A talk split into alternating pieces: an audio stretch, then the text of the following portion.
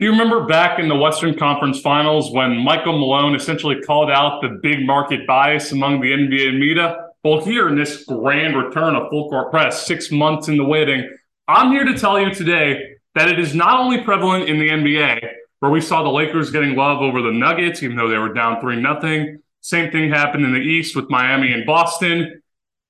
It is not just an NBA problem. This problem is rampant throughout all professional sports and we're seeing that in Major League Baseball now with all the love the Yankees and Dodgers get, the bravadas of MLB. Enough. Enough. And I'm going to tell you why right now. Neither the Yankees nor the Dodgers are any threat to win the World Series this year, yet the media still talks about them like they are. We've seen what the Yankees are like without Aaron Judge. He cannot stay healthy. He isn't healthy right now. And as far as I'm aware, he's not going to be healthy until after the All Star break. And that's for the Dodgers. Ooh, have you seen that mess of a bullpen? Their worst pitching ERA since they were in Brooklyn. And yet here we are still hearing about them night in and night out. That's not okay. Show some love to the Texas Rangers and their dynamic offense. The young Arizona Diamondbacks with their stud, Corbin Carroll. Luis Arraez is somehow hitting 400 for the Marlins, and that's being swept under the rug, too. The Baltimore Orioles, coming up again, taking a huge step. And then, of course, the red hot Cincinnati Reds. Adam Avin, the funnest team in baseball right now, bar none.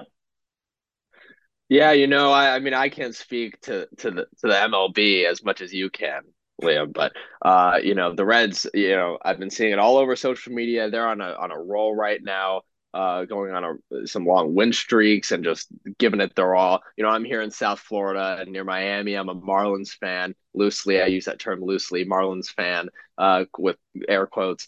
Uh, but you know, the Marlins have had one of their best starts and you know their his in the history of their program and uh you know it's been a, a fun mlb season to start checking in on for kind of the first time as i get older really the marlins are good i'm paying attention and the Reds and some other teams are really starting to get hot. So it's been fun as as you know basketball season came to an end. And still somehow the team that the Reds won miraculously against last night in the Atlanta Braves, they're playing some of the best baseball right now, and they have been for the past five, six years, and it still feels like they don't get the national attention that they deserve. They have the best front office in baseball. They won a World Series just two years ago and beat the cheating Astros to do it.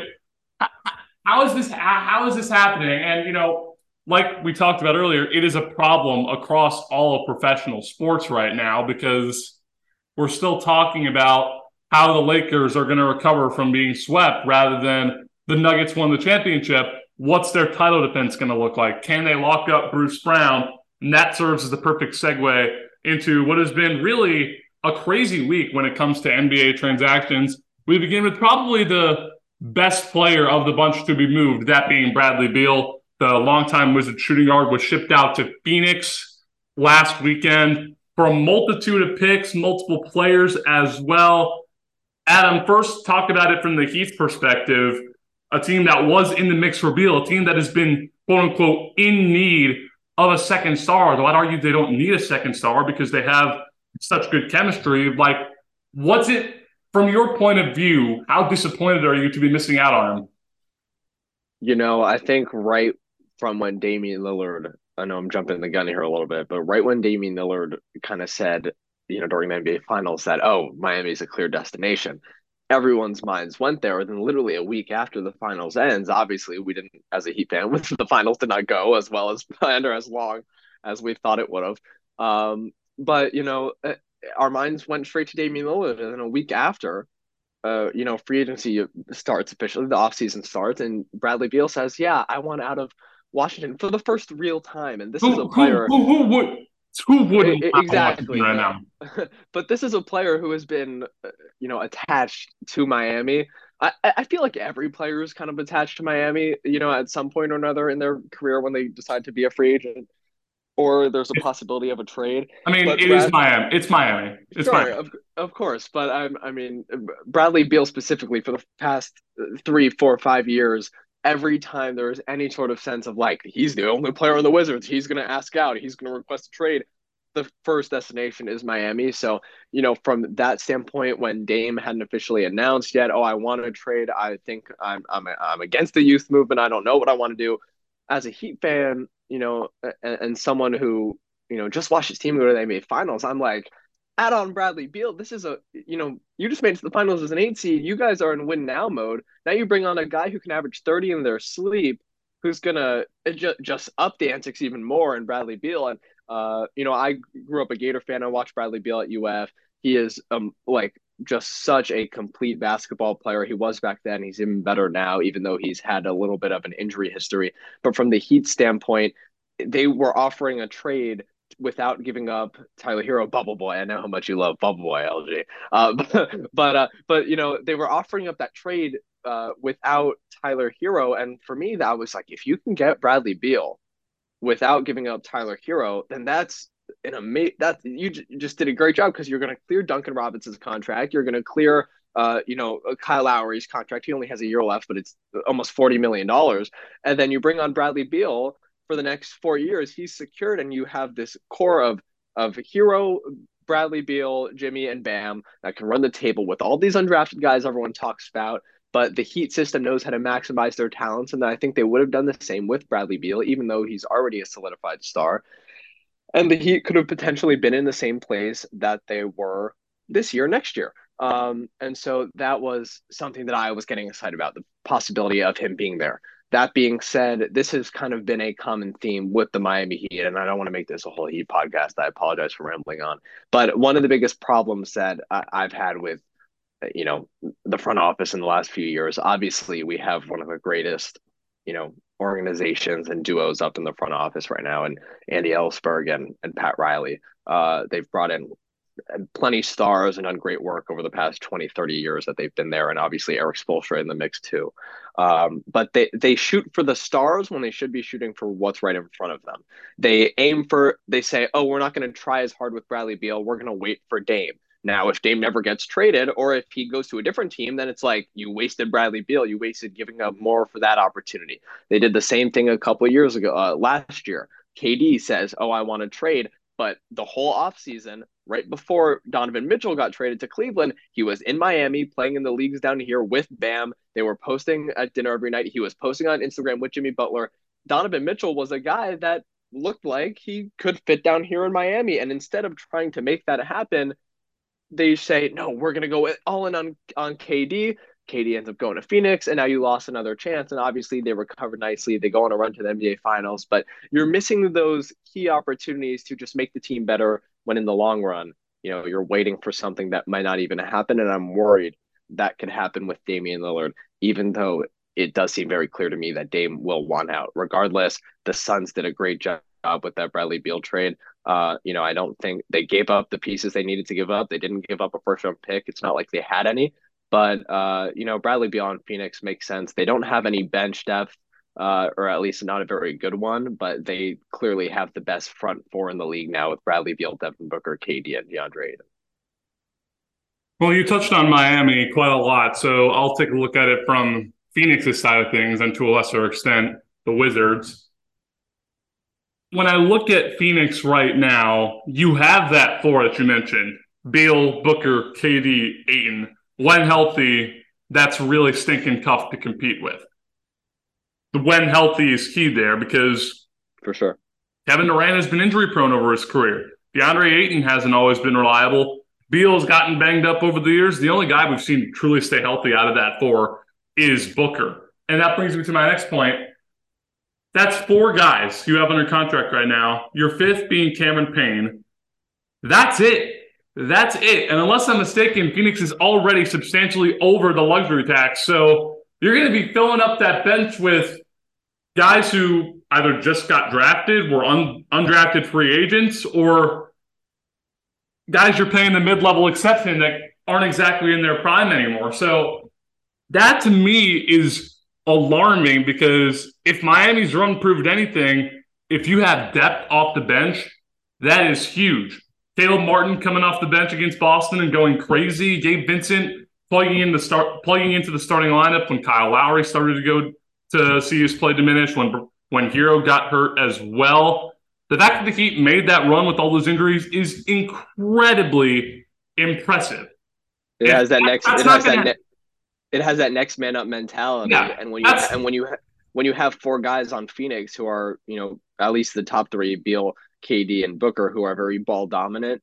If one of those guys goes down, you don't have another guy who's been in the game enough to step up and consume that role that one of those stars have had. So That's You know, that's not going to happen in Phoenix because Right. their depth is incredibly thin, and it's very concerning too. So, in terms of long-term threat to potentially win an NBA championship, you need every little thing to go right. I mean, when does an NBA champion not have every little thing go right en route to a title? This case, it's even more so because you are so thin on your bench. Who do you have other than Cam Payne? Nobody. You also don't have a true point guard on your roster. Beal and Booker have been twos their entire career. Seeing them work in the starting lineup together is going to be interesting. KD could play point guard if you wanted to, listed as a small forward. Playing point guard will only increase his chances of getting hurt. Right. Cam Payne, he's a wing. He's not a point guard. You don't have that floor general to lead the way.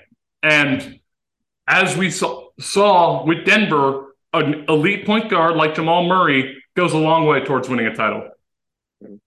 Definitely an elite point guard that can that can facilitate things and shoot the basketball. And I think when Chris Paul went out in the playoffs this year and Devin Booker kind of consumed that point guard role, even though Cam Payne was with him in the starting lineup, Devin Booker, you know, was still going out dropping 40 and playing at an elite level while trying to manage things uh, you know, from the point guard position. And I think if I were to look at that lineup and let's say they bring in another wing or a uh, or a you know another six ten guy to play power forward alongside KD.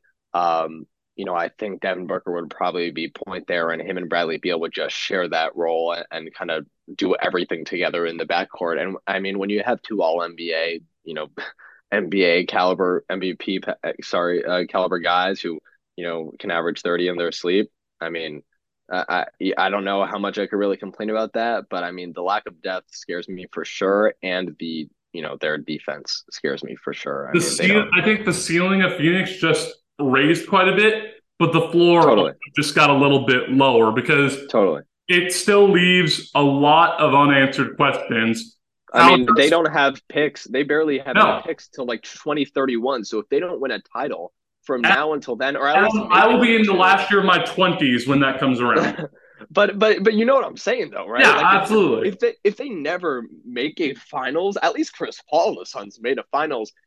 Granted, it was one of the weirdest seasons in NBA history. The season started in December, and all the teams that have been there since weren't there in the you know conference finals that year in 2021. But the Suns at least made it with Chris Paul. That team made it there with Monty Williams. Now you you're bringing Frank Vogel, Bradley Beal, KD. This is kind of a new era.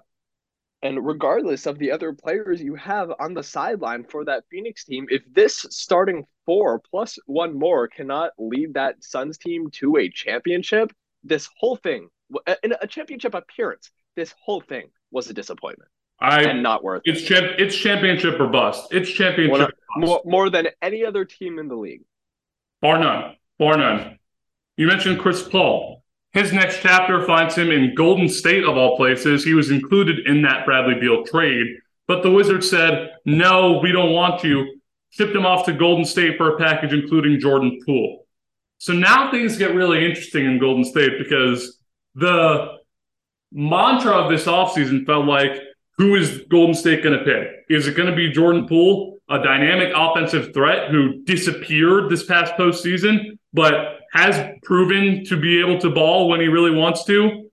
Or Draymond Green, the controversial bad boy Pistons esque power forward who has been causing trouble both on and off the court this offseason, but you can't deny he makes your team better. He's the type of guy you love to have on your team, but hate to play against. Now with dumping Poole, Draymond, it's the Warriors are going all in on Draymond. He wants over 100 million.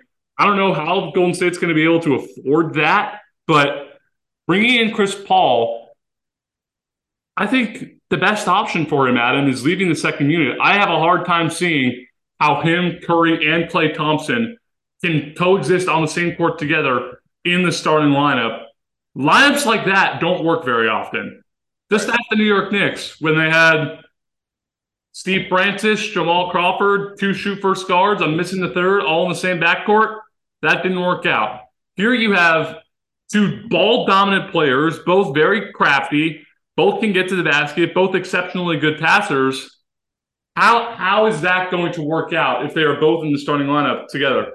That also makes your team incredibly, incredibly small because you have Klay Thompson at the small forward, Andrew Wiggins at the four, and presumably Draymond Green at the five, should he come back.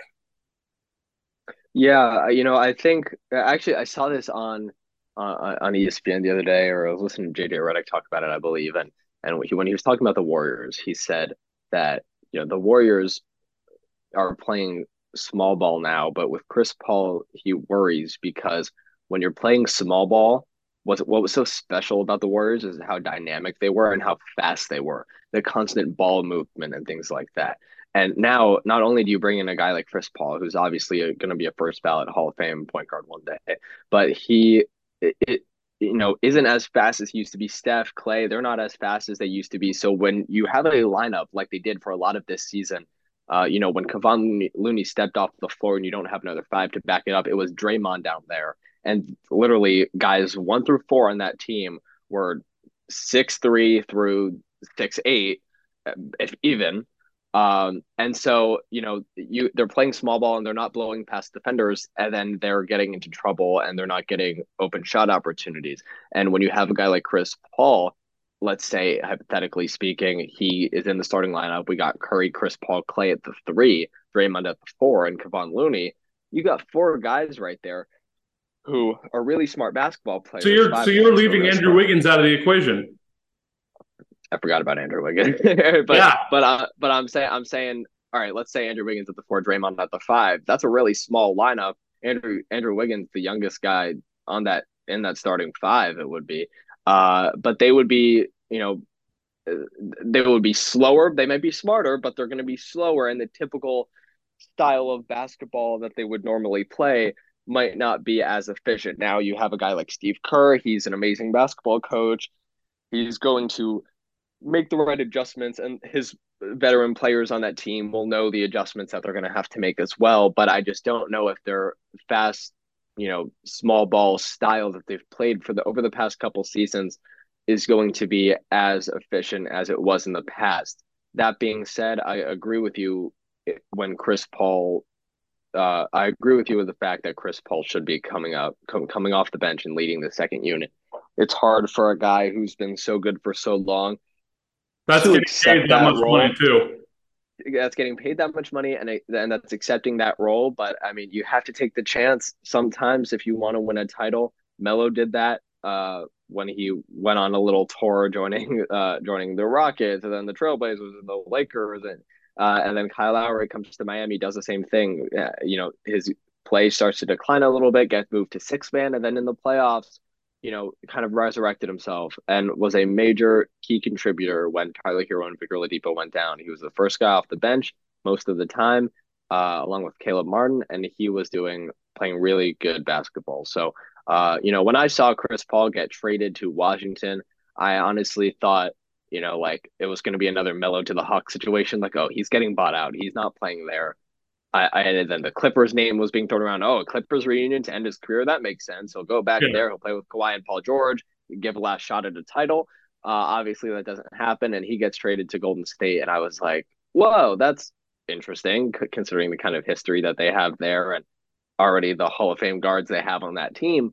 Uh, I wasn't really sure where Chris Paul fits, but if there's a place for where he fits, you got to bring him off the bench. Jordan Poole, in his own right, might drop 50 points a game this year in Washington with the team that they have, the young core that they have. But, you know, Chris Paul on, on, on Golden State, uh, it's not the worst thing in the world. I just think you got slower. You got smarter, but you got slower. And I don't know if the Warriors are going to be able to keep their play sustainable. If they do, Chris Paul will have to come off the bench. And I would like them I would I would like them to see start playing Jonathan Kuminga a little bit more. He is a really good basketball player. And if Draymond, for whatever reason does not resign with the Warriors, he should get pushed into that starting four spot next to Andrew Wiggins. Yeah, I think about some of the recent NBA champions. You mentioned veteran guys who have had starting, if not starring, roles in the past. Jeff Green with this Nuggets team, Iguodala with the Warriors a few years ago. You know, you can flash back. Guys like that make a difference. That veteran stabilizing presence, not what he once was, but has a ton of wisdom. And hopefully that is Al Horford's role with the Boston Celtics next year. Now that Kristaps Porzingis is with the team, but they gave up a lot to get him. Marcus Smart, gone. Memphis Grizzlies. That's all, you, that's all you have to say. Two words. Marcus Smart. That's all you have to oh. say.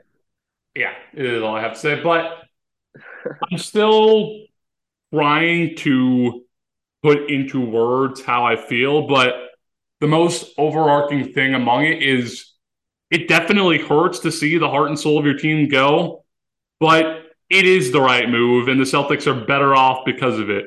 You take a guy like Marcus Smart, you cannot replace his intangibles, his hustle. He's like Dustin Pedroia back when he played for the Red Sox, my favorite all time athlete growing up. He gave 110% every single second he was out on the court. And that's what Boston fans, that's all Boston fans care about. You give your role, you will res- be respected.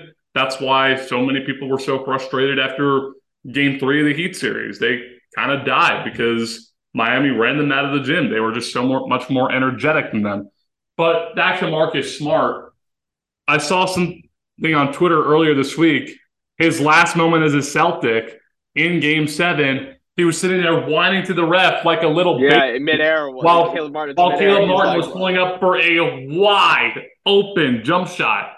It's one thing to whine to the ref in a game seven. I think whining to the refs in total is incredibly stupid. You should just play the stinking game. Doing it in game seven when you're getting your butt handed to you and you're letting the guy that's been cooking you all series take a wide open jump shot, that's unacceptable. And the other thing with Marcus Smart, too, for as much hustle as he gives, he's not a good shooter.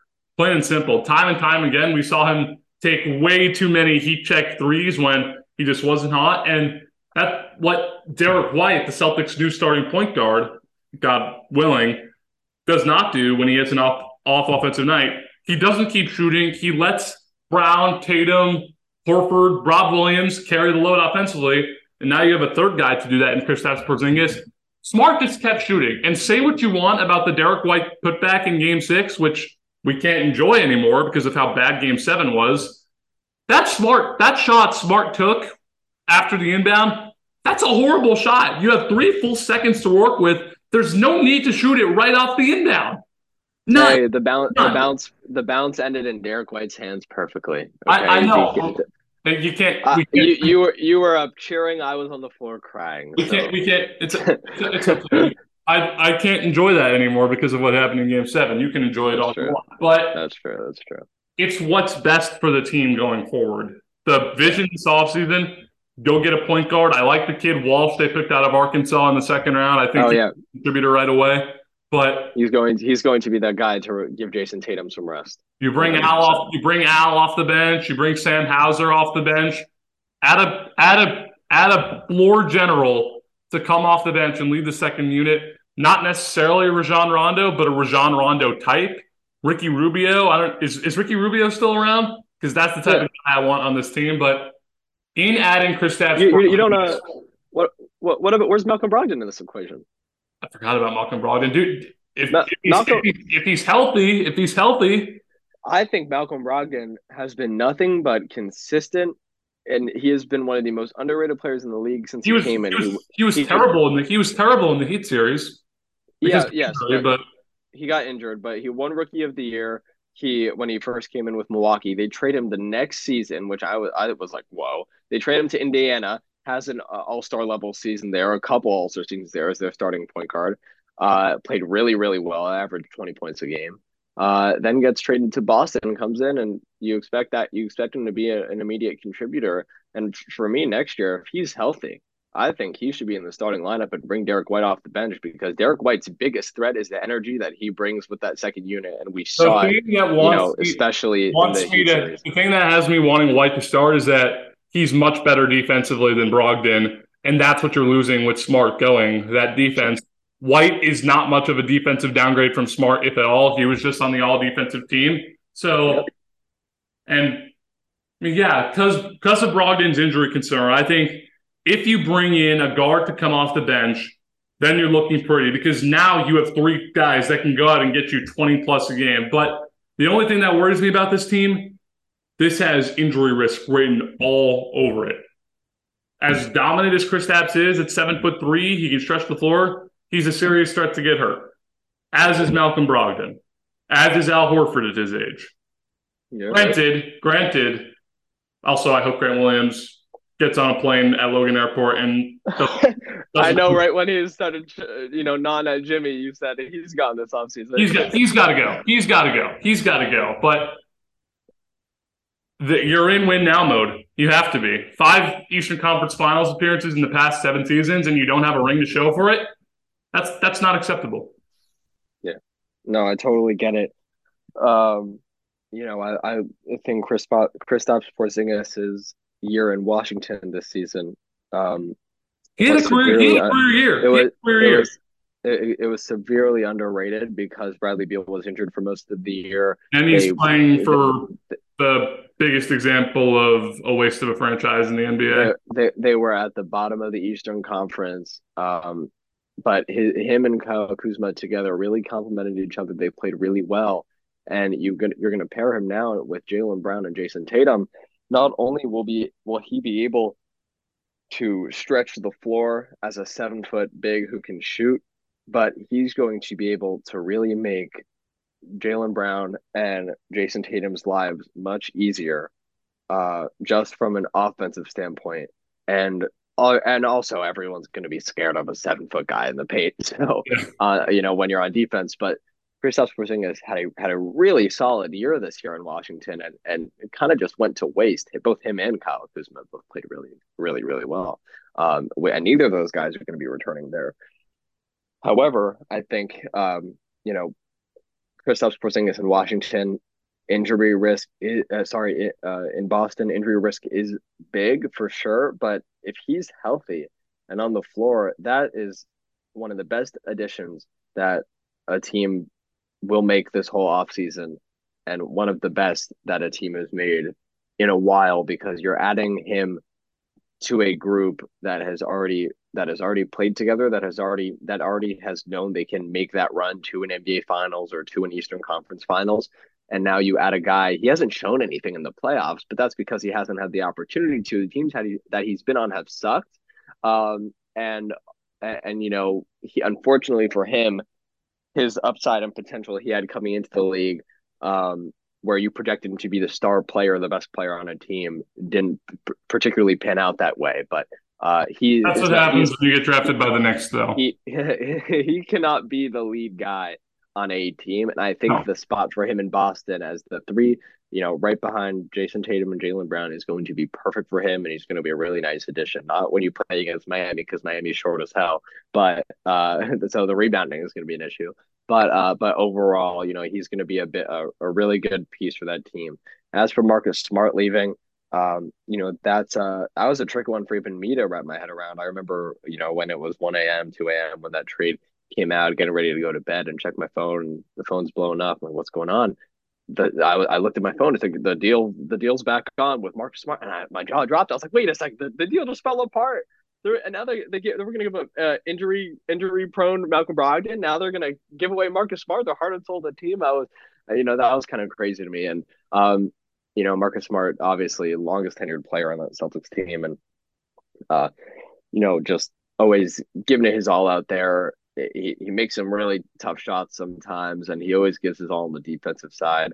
Now he goes to the to the Grizzlies, where if there was a place for him to be, a culture fit for him to be, yeah. it totally makes sense that it's the Grizzlies. He's going to be able to play alongside Ja, but also he's going into that system where Ja is going to be out the first 25 games. He's going to be able to play that point guard position and ease into his role there and then play alongside a guy who is an up and coming face of the league and Ja Morant when he is doing the right things on and off the court. Yeah, I was about to say, uh, Marcus Smart also seems like a guy that could help Ja Morant get in the right headspace. He he is such a you know for all the crap that everyone gives Marcus Smart, including myself, uh, for some of the silly antics he does on the floor. Um, you know, he has a very high basketball IQ. That's why he does some of the stupid things that he does on the court, but he's doing them because at some points he gets those calls are the right things to do. Uh, you know, he's a very smart basketball player and he seems like a guy that everyone in Boston respected and all the players, the coaches, the front office, and all the fans. And Memphis is going to love having him there. Uh, and he's going to bring the same type of fire that Dillon Brooks. He's a better Dillon Brooks. You know what I mean? Like he's a better. He's a smaller, but he's a better Dillon Brooks, and uh, and Marcus Smart is going to make an impact for that team. The thing that I I worry about uh, from a Boston standpoint is that I think the impact of Marcus Smart leaving could be more impactful than the impact that can that Kristaps Porzingis can make this season. Right. I you know Marcus Smart leaving could take a toll on that Celtics team just because they're different and they're going to have to get used to playing without a guy they've played with for a long time and that they're close with. And, you know, uh, sometimes, you know, the scheme and the coaching and the preparation can throw all that out the window and things will go back to normal and you'll take in Kristaps Porzingis and run with it and it, you'll the Celtics would be perfectly fine. But it could very much well as be, you know, they got rid of the Grizzlies got rid of Dillon Brooks, they got that disaster out of the door, and now you bring in Marcus Smart, who's going to help that team and be the vet for that team and really turn them into the you know the championship contender even though they you know had a good run last year. Ja was out for quite a bit. They're going to bring in Marcus Smart and the Celtics could end up regretting letting him go. Only time will tell with that. But let's focus for the last 15 minutes or so on the NBA draft we'll talk about Damian Lillard at the very end but I have two draft things I want to discuss the first of which is Victor Wembanyama Dude's an athletic freak of nature. Seven foot five, but plays like a point guard, can shoot the three point shot. There, there's a reason he is the most hyped up draft prospect since LeBron James. He's he's better. He's more hyped up than what Zion was. Well, I'll talk about him in a little bit, but he is also like Zion in that he's ridiculously oversized. It's kind of the opposite of Zion because Wembanyama is seven foot five and skinny, whereas Zion's a little bigger for his six foot seven frame. That has me worried about his durability. Is a play style like Wembanyama's sustainable in the NBA for a 15 year career? He's in the perfect place to do it. San Antonio has drafted two top tier big men that have gone on to become two of the best to ever play the game, David Robinson and Tim Duncan. None of them were as, neither of them, I should say, were as hyped as Wembanyama. Neither of them have the, have the sky high potential that Wembanyama has. We are looking at a potential generational talent if everything falls into place. But will everything fall into place is the question because his size, it's very eye opening, but it's also very concerning. Yeah, I agree. I think, uh, you know, the lengthiness of his build, uh, you know, when you're looking at it from an injury concern, I mean, Chet Holmgren played against LeBron once in an open gym, got his foot stepped on, and he was out the whole year. So, uh, you know, you don't want to see a similar thing happen to a guy like Victor Wembanyama. But, uh, uh, you know, I think the thing that helped him a lot and prepared him is that, especially when you grow up playing in Europe, I mean, we saw it with Luka Doncic. He started playing professional basketball when he was 13 for Real Madrid and, and the Slovenia national team and things like that. So for Victor Wembanyama, who, you know, grew up playing overseas, uh, playing against professionals, uh, playing for you know Metropolis '92. Uh, you know the team he was playing for in France. Um, he was playing with NBA guys, former NBA guys, guys who are pros over there, um, and getting some real work And Obviously, it might not be the same talent that you're going to be going against in the NBA, but uh, he's ready for it. I think uh, someone described him as Steph Curry if he was seven five, and that's a scary thought to think about. Um, you know, I I was again I was watching FS1 or you know ESPN the other day, and they said the the scariest thing about Victor Wembanyama it, it isn't the dunks. Like people act like, oh, the dunks, his dunks are crazy. They were like, no, he's seven five. he should be able to jump over everybody and dunk. The scariest part about him is his playmaking. You know, he can right. go up and get a board. He can make a layup. He can make a dunk. But that is a guy who, if people really say what he is and the generational talent really does, you know, live up to its expectations, and he's like a Steph Curry or a Kevin Durant that is seven five, he could potentially end up being one of the best players to ever play the game. And I'm not one to speculate like that. I don't really like to say that we have no idea what his future is going to be. People thought Porzingis was that was Wembanyama before Wembanyama, right? right? Um, so we don't know what's how his career is going to pan out. But like you said, he's in the perfect place to do it. What happened when the Spurs drafted Tim Duncan in 1997? Two years later, they win an NBA title. Uh, they draft Victor Wembanyama in 2023. They have a young core with that team. Maybe they bring in a vet next year or something. Maybe they have another high draft pick next year because Wembanyama might not play the whole year, and they might be in the middle of the pack, or and, get another high another high draft thing about San Antonio too, Adam, is that they have a boatload of cap space in front of them. I know this year's free agent class isn't quite what others have been, but say you bring in a guy like Fred VanVleet, who can be a very good number two. He was an excellent number three on the Raptors championship team a few years ago. You bring a guy like him in, that's another guy that can get you 20 in his sleep. Yeah, the Spurs. Uh, yeah, where I was getting at is the Spurs haven't gone this long in the past 20 plus years since, since we've been born. Like they haven't won a playoff series since 2017. Like that is a long time for San Antonio and they are a team that was as we when while we were growing up was always in the mix to compete for a national championship and i honestly believe it won't be too long until they're back in that mm-hmm. spot obviously gregg popovich is a hall of fame basketball coach i have a feeling like you said i don't know if it's fred vanvleet i don't know who it's going to be but i could totally see them bringing in a piece pairing them with victor wembanyama and drafting another guy next year that can complement him and continue to make a run, get back into the playoffs. I don't know when it's going to be, but I cannot see it being seven, nine, ten no. years down the line. Yeah, it's the going to be within the next right now. To me, are kind of like the Patriots in that it's been a few years for them, and both teams I feel like are one legitimate big piece away from being able to compete again. And for the Spurs, regardless of whether or not it's VanVleet, for the Patriots when they signed DeAndre Hopkins, they could potentially compete with the best of the best in the AFC East. So yeah, and when the Dolphins have get signed Dalvin Cook, will already be like the Dolphins aren't signing Dalvin Cook. The Dolphins aren't Cook. He wants to. He wants to. You know what? Take him. With Tua as your quarterback, he ain't getting you anywhere. Hey, hey, hey. All right. But the other thing regarding the draft, Brandon Miller went number two over Scoot Henderson because Adam, we've been hearing for months on end about how if this were any other draft class, Scoot Henderson would be the clear cut number one pick. But the Charlotte Hornets pull off a stunner and take Miller number two, which led to a chorus of boos at their draft party at whatever their arena is called. Adam, Charlotte fans have every right to be skeptical with their draft picks because Michael Kidd Gilchrist, Frank Kaminsky, among others, have been complete flops. And now you're Cody taking Zeller. Sorry, Cody Zeller. Cody Zeller too. Now you're taking a flyer on Brandon Miller, who has had some off-court issues in addition to not being as raw talented as Scoot Henderson is. He's a dynamic scorer. You cannot not deny that. But a buddy of mine in Houston compared him to Jabari Smith, the Rockets' number three overall pick last year, calling it an overrated offensive skill set.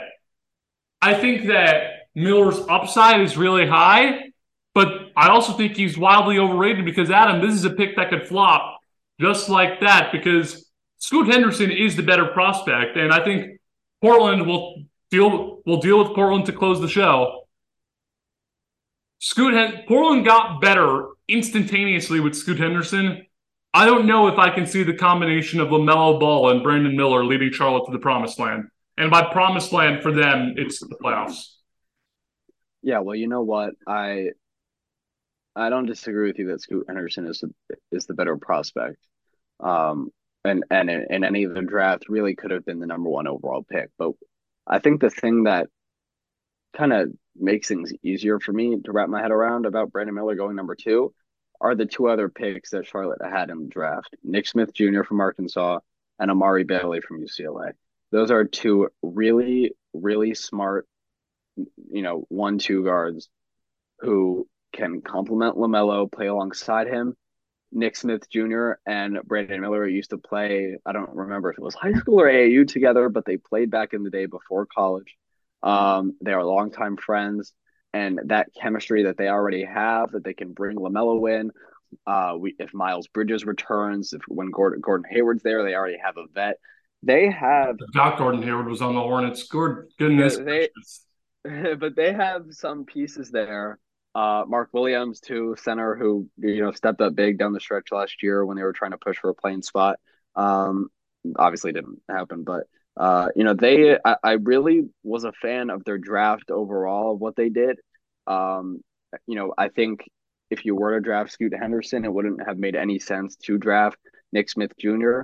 Um, no, definitely, but not. I think, but I think those two together makes a lot more sense than just drafting Scoot and then potentially whoever the other person that they drafted would have been later in the first round. Um, so I do really like uh, there are a few picks that they made in the draft, Charlotte. Um, I think all of them will be on the roster uh, for next season, and and uh, you know Brandon Miller and Nick Smith Jr. will be able to get some playing time and uh, and and make an impact. Steve Clifford, who's the coach of the Hornets, he was he used to be the coach of the Hornets, then he left for a few seasons, then returned last year. He is you know known for bringing in young players and developing them and giving them chances to to thrive. Uh, and I think he will do just that uh, next season.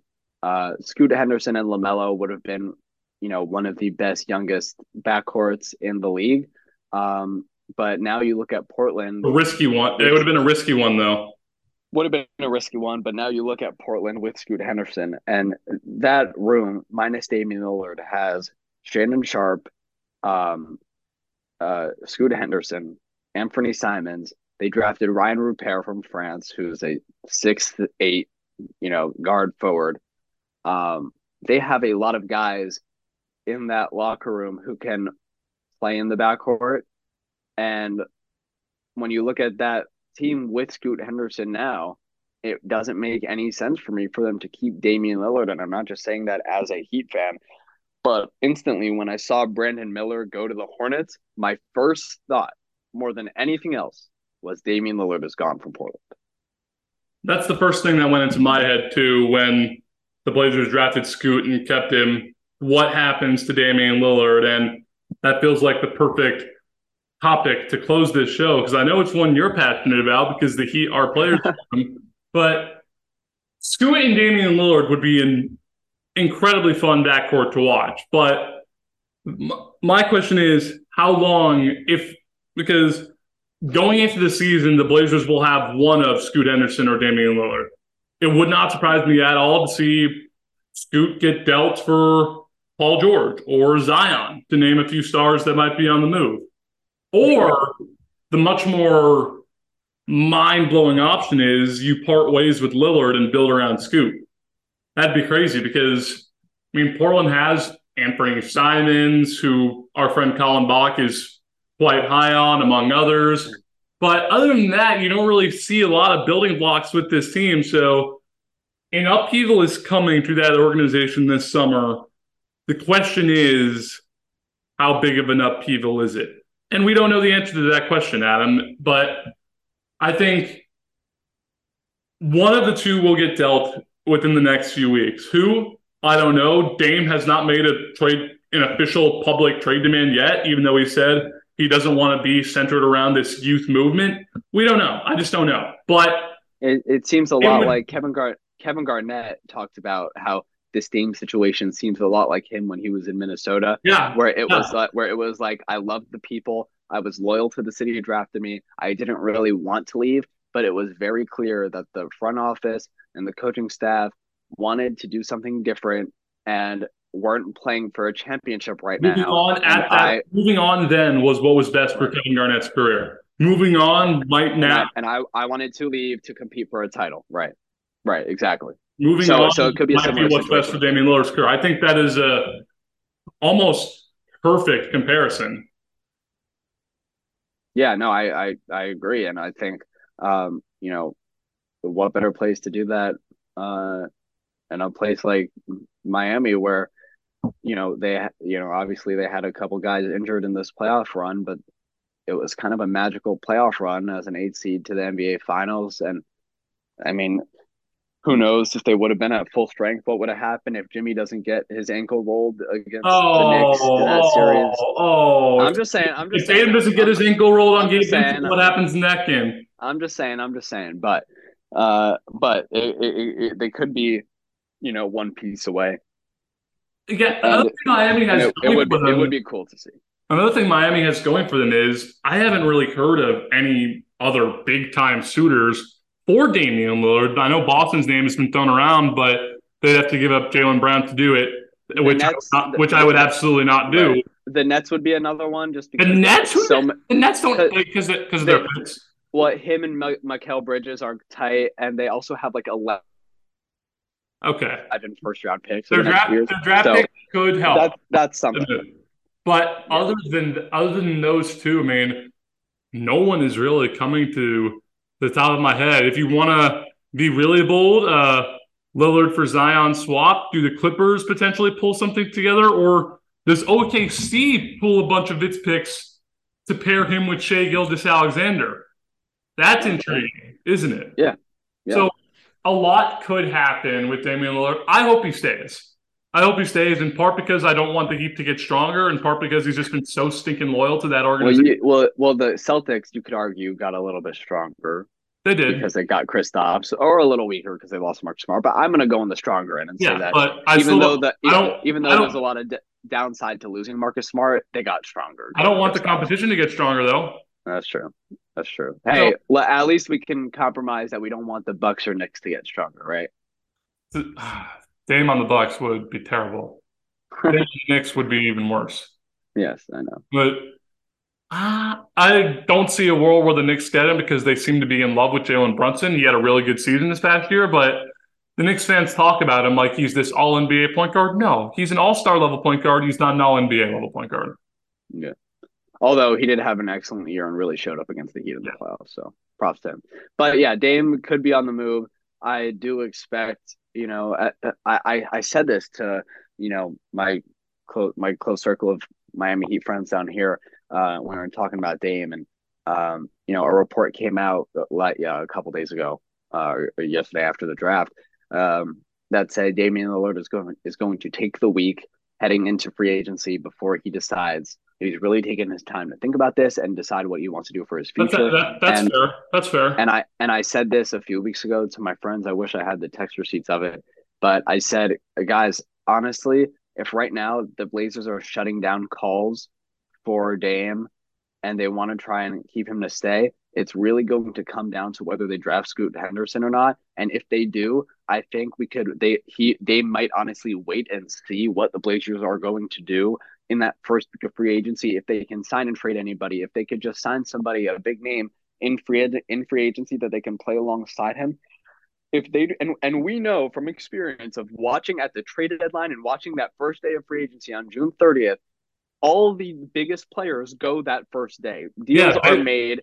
Deals are made. Players are signed and traded or But- signed right away. And if the Blazers do not the make 6 moves, p.m. official start is a joke. There's tampering joke. all over this. One hundred percent. And if and if the Blazers do not make a move, if we do not get an alert on our phones that the Blazers made a move hours within the the free agency deadline officially starts, Damian Lillard is going to be on the move within the week. Without question. Without question. However, Scoot Henderson is really good and he'll be a star in Portland in his own right, but I would like Dame on the Miami. I'm sure you would. Well, we're back. It only took six months. We hope to keep this more consistent over the next few weeks. But man, Adam, it's been good to have you as the great return. And let's uh let's hope Dame Lillard is not a Miami Heat anytime soon. I I disagree with you, but thanks for having me on, LJ. I appreciate it. Yes, sir. With Adam Avin, I'm Liam Griffin. Follow us on Instagram at Full Court Press Podcast and on Twitter at Full CP Podcast. That's F U L L C P Podcast. Thanks so much for tuning in. We'll catch you next time.